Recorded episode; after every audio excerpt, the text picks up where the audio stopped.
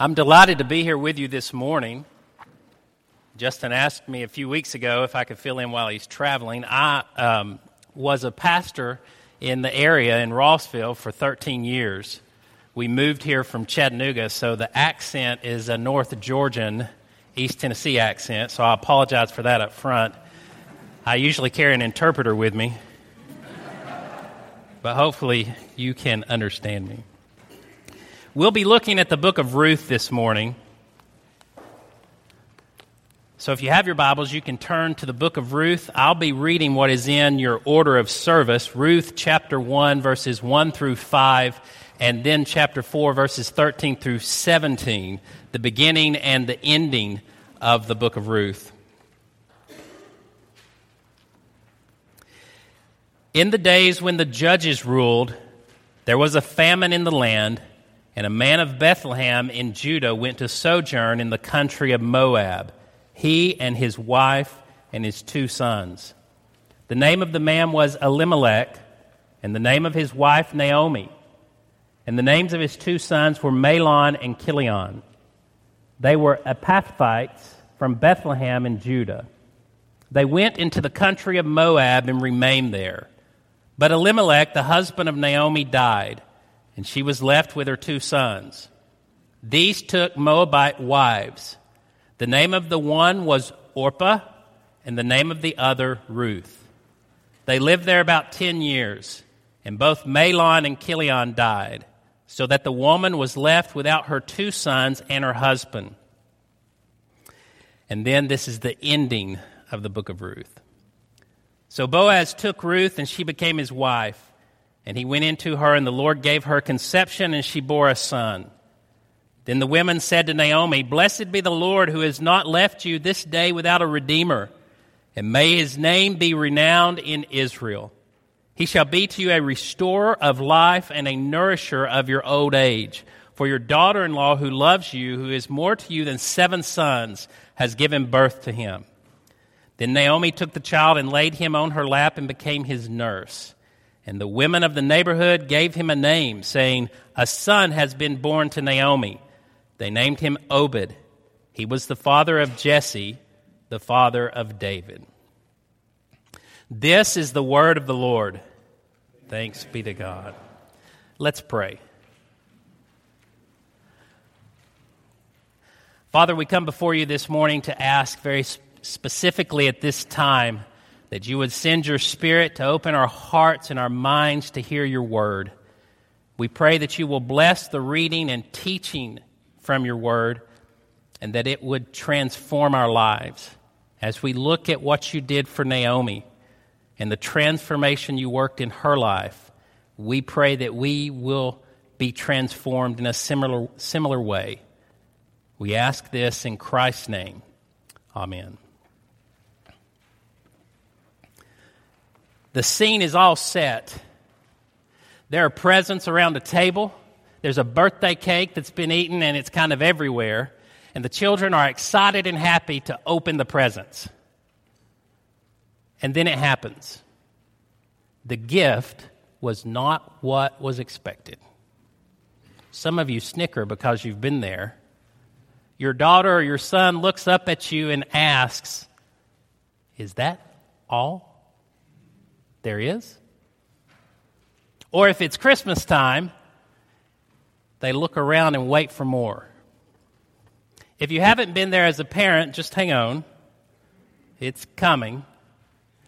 Expectations. Expectations are dangerous things. When we expect something to happen and it doesn't happen, things can go very poorly in a matter of moments. Now, if you're a parent, you can smile over that story. You've seen temper tantrums about situations like that and tried to exert your parenting skills and the grace that God sometimes gives you in those moments that you take advantage of to calm the situation. But I could tell the story a different way for adults. But it's not birthday parties when you get older, it's dreams and plans and goals we try to be faithful. We try to be obedient, hoping that our children will grow up and everything goes smoothly with our spiritual life and our family, thinking as we get older that things will slow down into a different phase of life and it will settle down, and then something happens. Could be any number of things the loss of a job, a health problem, a bad report from the doctor, a crisis in your family that came out of left field and you never expected. And in the most extreme case of shattered dreams, a death. And our dreams and our expectations are shattered. And as you get older, you can go through a longer dark period when these things happen as you try to reorient yourself to exactly what you're going to do now that this happened. The book of Ruth is about this kind of event. The book of Ruth is a story actually about Naomi. It's a little ironic that it's called the book of Ruth. It's a story about Naomi and how she is struggles with trial and difficulty and tragedy and suffering on the front end. And through the process of this story is transformed in the midst of a very difficult and painful circumstance. The truth is, in life, you'll go through many events like that. You'll go through numerous events where you have a plan, an expectation, and you lose sight of that because it's lost and you try to figure out where you go from there. This book is about death, the loss of dreams, and yet it's also about renewed life, a rediscovered hope. It's about misplaced expectations and rediscovered hope. In the beginning of the story, Naomi starts off with a family but in the first few verses that we read, she loses her family in a foreign land. And she comes home, we'll see, bitter and empty. But by the time you get to the ending, she now has a family. She's rejoicing, and her friends in the neighborhood are singing praises to Ruth about how great this has turned out. Years ago, I remember hearing John Piper preach a series of sermons on this book. And he said one of the main lessons of the book is that the life of the godly, the life of a Christian who has faith, is not a straight line to heaven. In fact, it is a crooked road. He described it like traveling. We were just in East Tennessee and North, Northwest Georgia, traveling the Blue Ridge Parkway and the twists and turns that you take going on a mountain road. But if you have faith, if you trust the Lord, you will get there. You will persevere. In fact, Piper titled his series, The Sweet and Bitter Providence of God. You're all good Presbyterians, so I assume you know what the word providence means that God watches out for you and takes care of you even when you don't think he's there. The book of Ruth is about that sweet and bitter providence of God. That God is there, that God cares, that He rules what's happening in your life, and He provides, even in the darkest moment. One of the great hymns of our faith that you could put over this book is William Cowper's hymn, God Moves in a Mysterious Way, that has a verse that says this Judge not the Lord by feeble sense, but trust him for his grace. Behind a frowning providence, he hides a smiling face. In the midst of that dark time, in the midst of that frowning providence, it is hard to believe that God is hiding a smiling face. It's hard to believe that God is at work in a way that you can't see. But the book of Ruth teaches us that God is at work even in the darkest of moments. So as we look briefly through the big picture, and I promise this is not going to take two hours to go through this whole book. As, you look, as we look briefly at the big picture of the book of Ruth, I want you to stay alert to the glimpses of grace. There will be moments where you glimpse God's grace when Naomi doesn't see it because Naomi's so bitter she can't see it. And there are lessons there for us. So let's set the context. The book starts out in verse 1 saying it was in the days that the judges ruled. Now, at the end of the book of Joshua, so you know, you know the early phases of the Bible Genesis, Exodus, Leviticus, Numbers, Deuteronomy, Joshua set the stage for, for the nation as they get themselves established in the land. At the end of Joshua to the beginning of Samuel is approximately 400 years. It's a long period of time. It's a longer period of time than the people lived.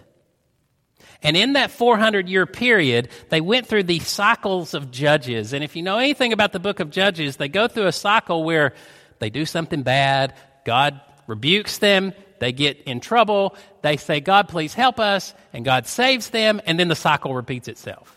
Sounds a little familiar, doesn't it? At the end of the book of Judges, it's the very last verse.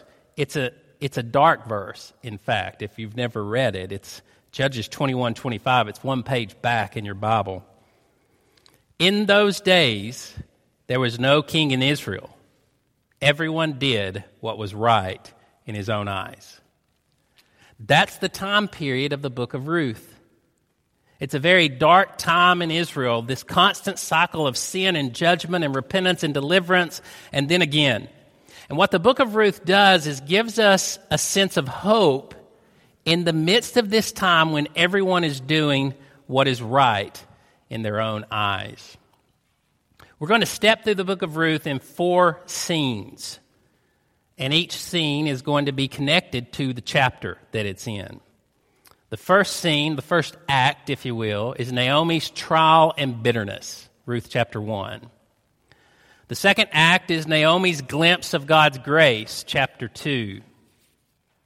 The third act is Naomi's renewed faith, chapter 3. And the fourth act is Naomi's rediscovered hope. I'll repeat those again as we go through it. That's the four stages that we're going to follow and track in the life of Naomi as God moves her from a, a, a, a time of bitterness and pain to a rediscovered hope.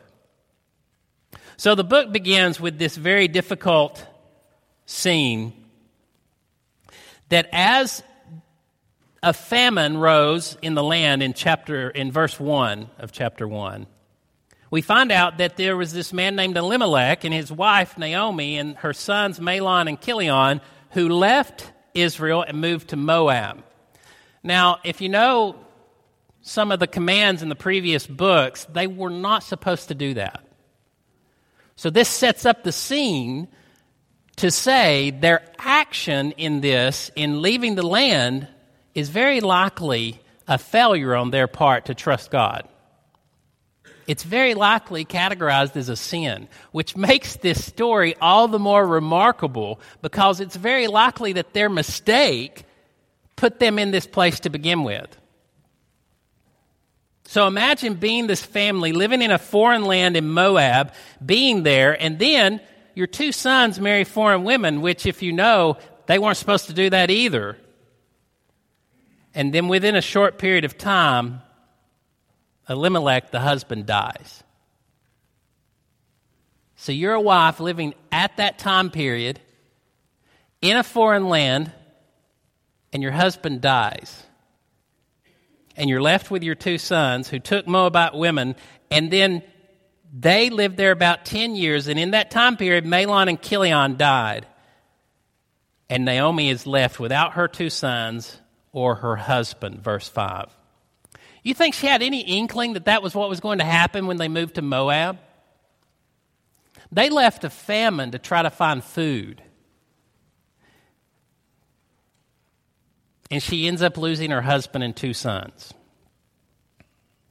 In the midst of this, she hears, verse 6, that the Lord visit, visited the land of Israel and they have food. So she's going to come back home. Then it goes through this long explanation of her interaction with Orpah and Ruth, and Ruth, and you get that famous section where Ruth says she'll commit to her, and her God will be, uh, your God will be my God. Where you die, I will die, and there I will be buried. May the Lord do so to me, and more also, if anything but death parts me from you. So Naomi relents when she sees Ruth is determined to go, said no more. Now, what I want you to notice is as they come back in verse 19, when they returned to Bethlehem, the whole town was stirred. And the women said, Is this Naomi? Which means pleasant. Her name means pleasant. She says to them, this is verse 20, Do not call me Naomi which means pleasant, Call me Mara, which means bitter. Don't call me pleasant. I left with a husband and two sons and thought I had the future in front of me, but now I come back empty. Watch what she says. For the Almighty has dealt very bitterly with me. Verse 21 I went away full, and the Lord has brought me back empty. Why call me Naomi when the Lord has testified against me and the Almighty has brought calamity upon me. Now, if we could spend some time looking at that verse by itself, notice what's happening.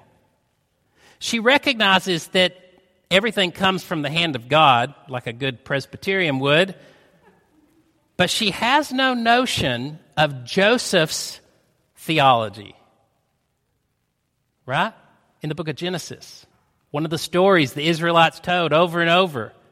When Joseph gets sold into slavery and goes through all that he goes through and faces his brother at the end of his life, he does not pay them back with vengeance, but he says, What you meant for evil, God meant for good.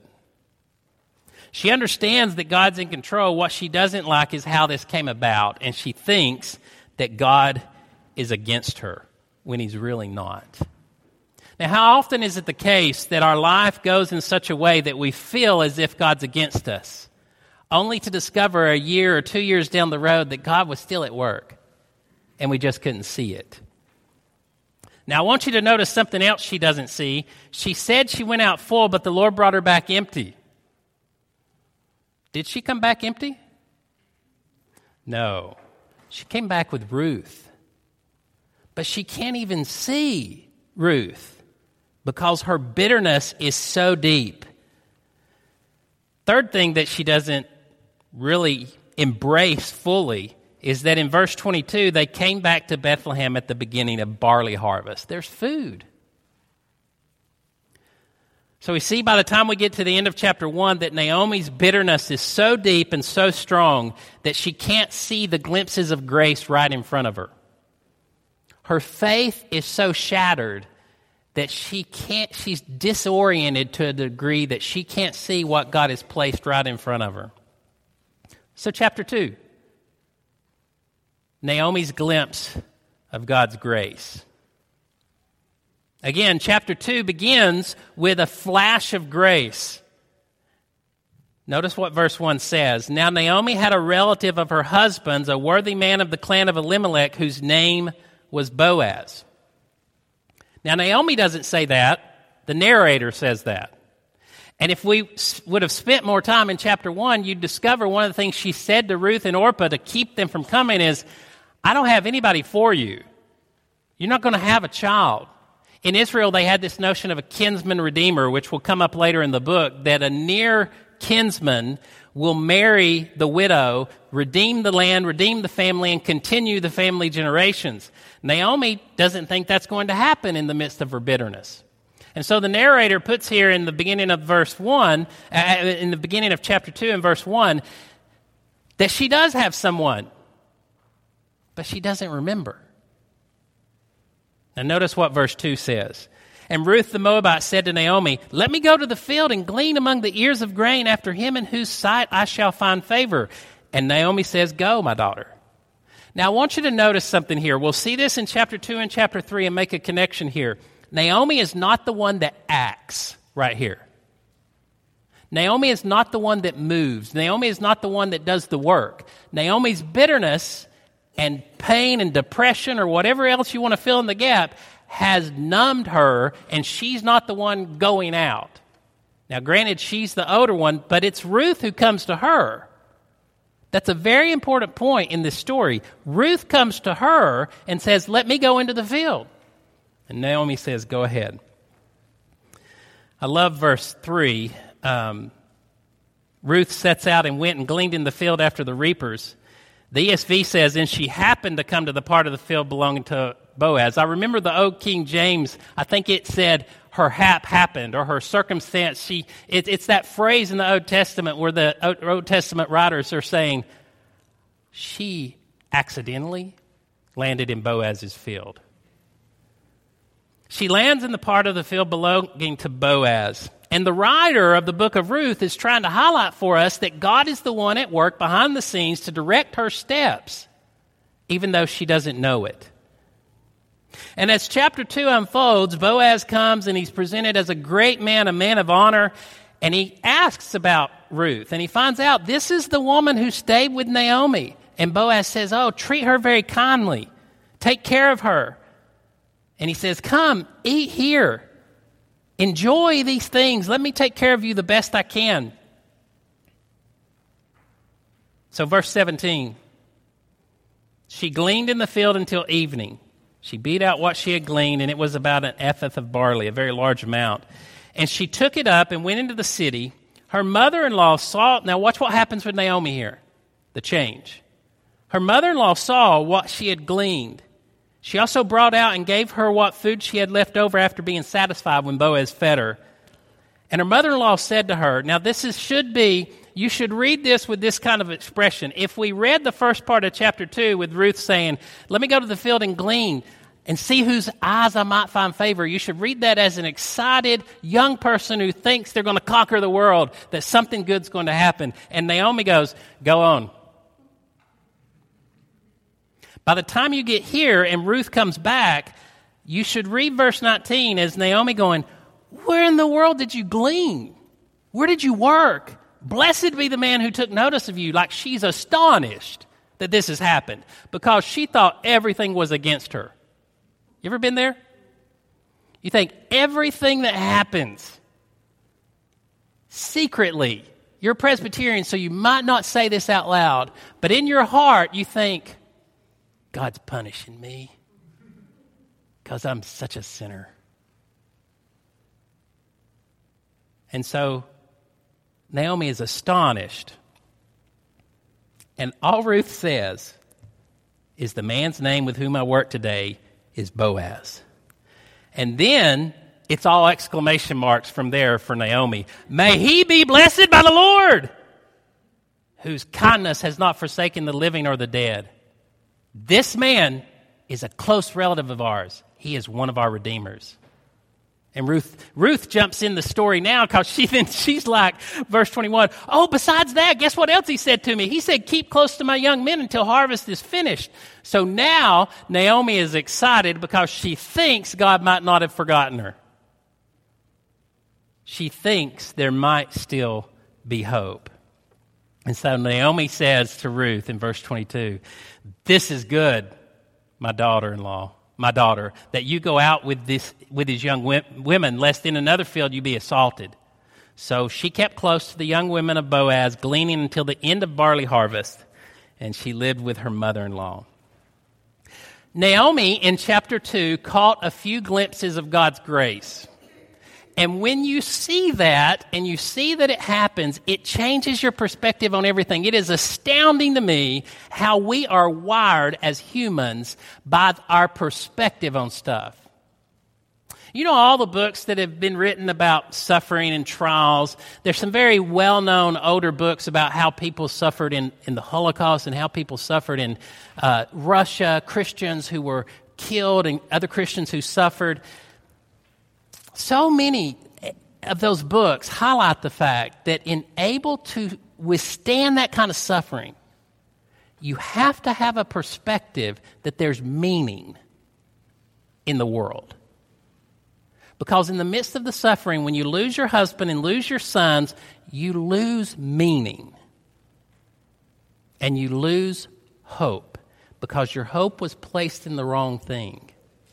The expectation was in the wrong place.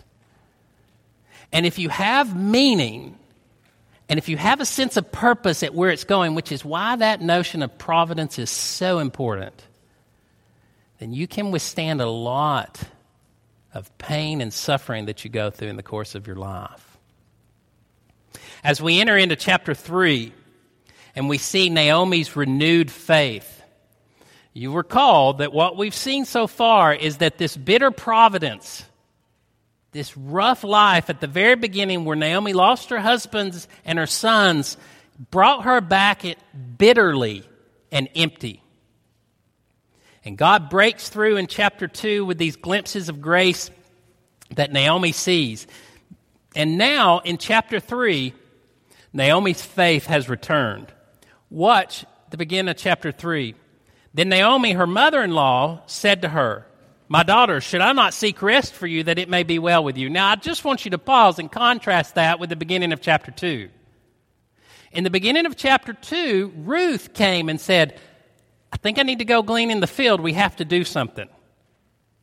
In the beginning of chapter 3, Naomi comes to Ruth and she says, Should I not seek rest for you that it may be well?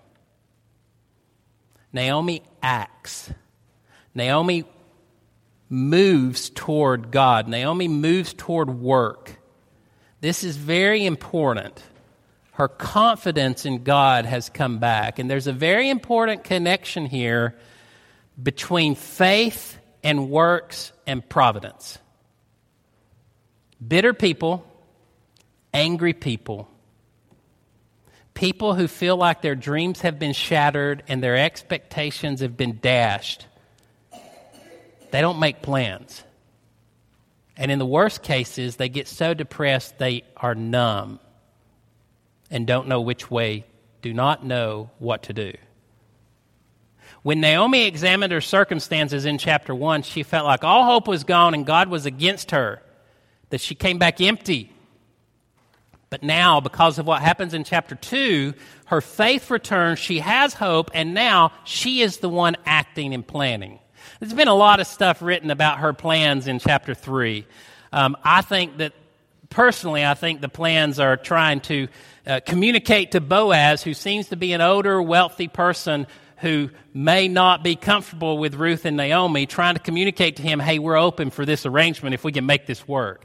I think it's a very subtle move, but we don't have time to look in the details of it. Other people think Naomi got into her old ways and started planning things and jumping ahead of God. I don't know exactly. What I do know is that Naomi is now moving and acting and trusting and taking the steps that she needed to take when she came back into the land. As they make this plan to open the door to Boaz, if you will, it happens at night. Some people have pointed out that chapter 3 is a little microcosm of the whole book. If you look at the whole book as this transformation of Naomi who at one point had a family and a husband and sons, goes into a foreign land, thinks she has the future in front of her, and then there's this complete disorientation. Her husband dies, her sons die, she's disoriented and doesn't know what to do. She goes through a new orientation, a reorientation, as she comes back into the land. And that's the cycle that we go through in life if you look at your life that way, I'm sure you've had experiences where you think, man, I've got things nailed down. I know exactly where I'm going, I know exactly what I'm doing. And within a few years, something happens and sets that off. And then you think, what am I going to do now? How am I going to approach this? How am I going to handle that? And you go through a phase, older Christians in the Middle Ages called it the dark night of the soul the dark night of the soul. Moments where you can't feel God's presence, you don't know where He is, you don't understand why this is happening, only to come out the other side and then look back and think, I didn't even see this stuff God was doing because He renewed your faith. That's what happens in chapter 3. And the very important situation at the end of chapter 3, as Ruth interacts with Boaz, Boaz says, I, I recognize what you're asking, but there's another closer relative than I.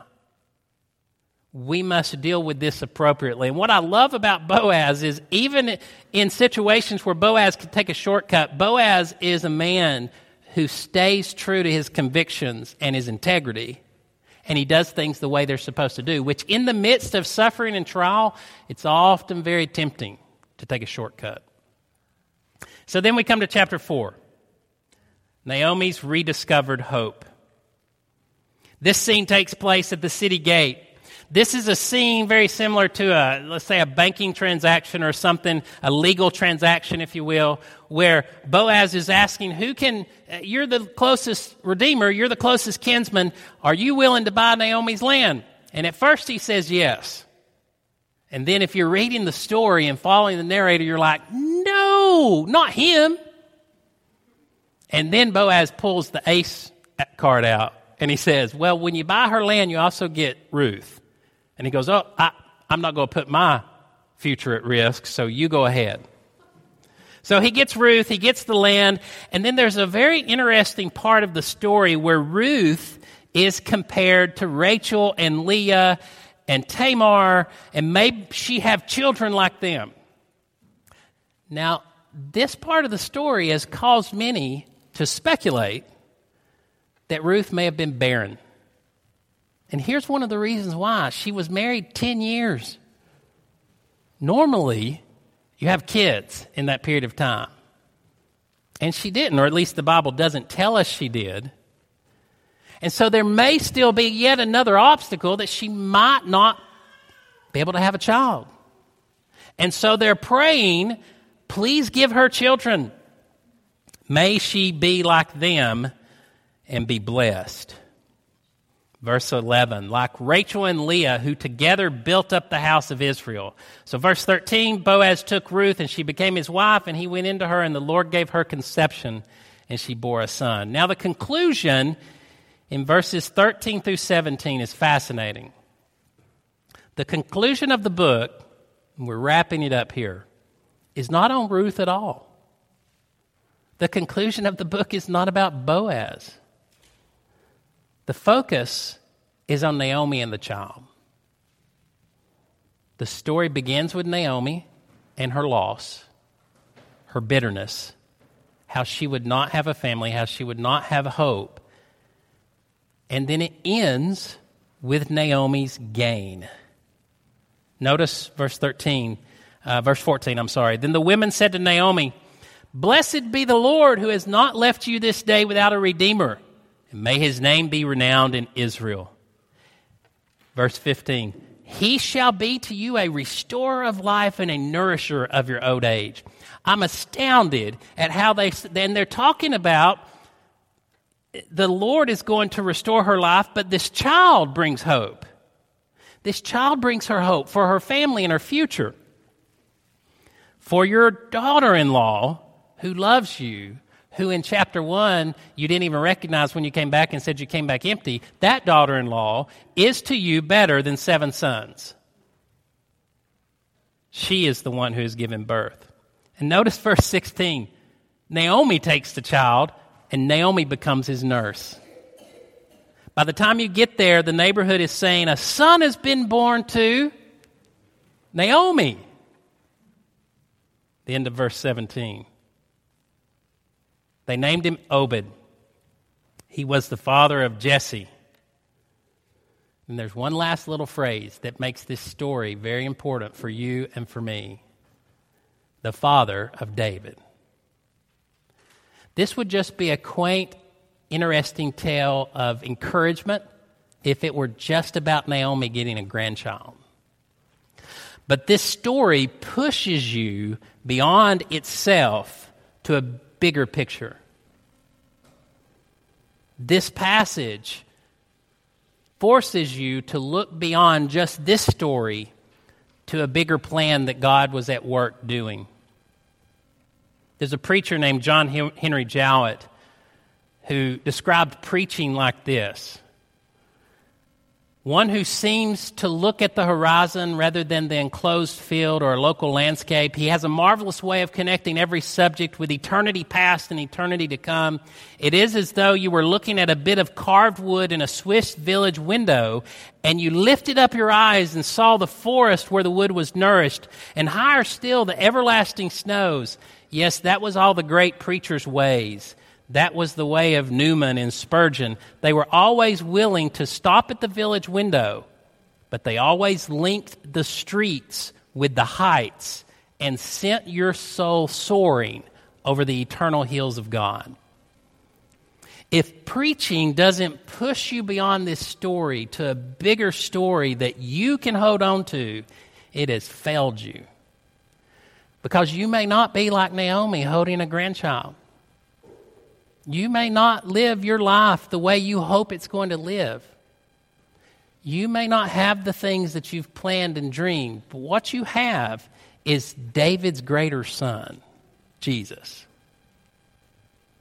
So, whatever shattered dream you're holding on to, whatever misplaced expectation you still cling to, there's better news. We call it the gospel because the gospel promises you you have a life that you can't lose. You have a hope that can't be lost. And that's why the story ends like it does with David.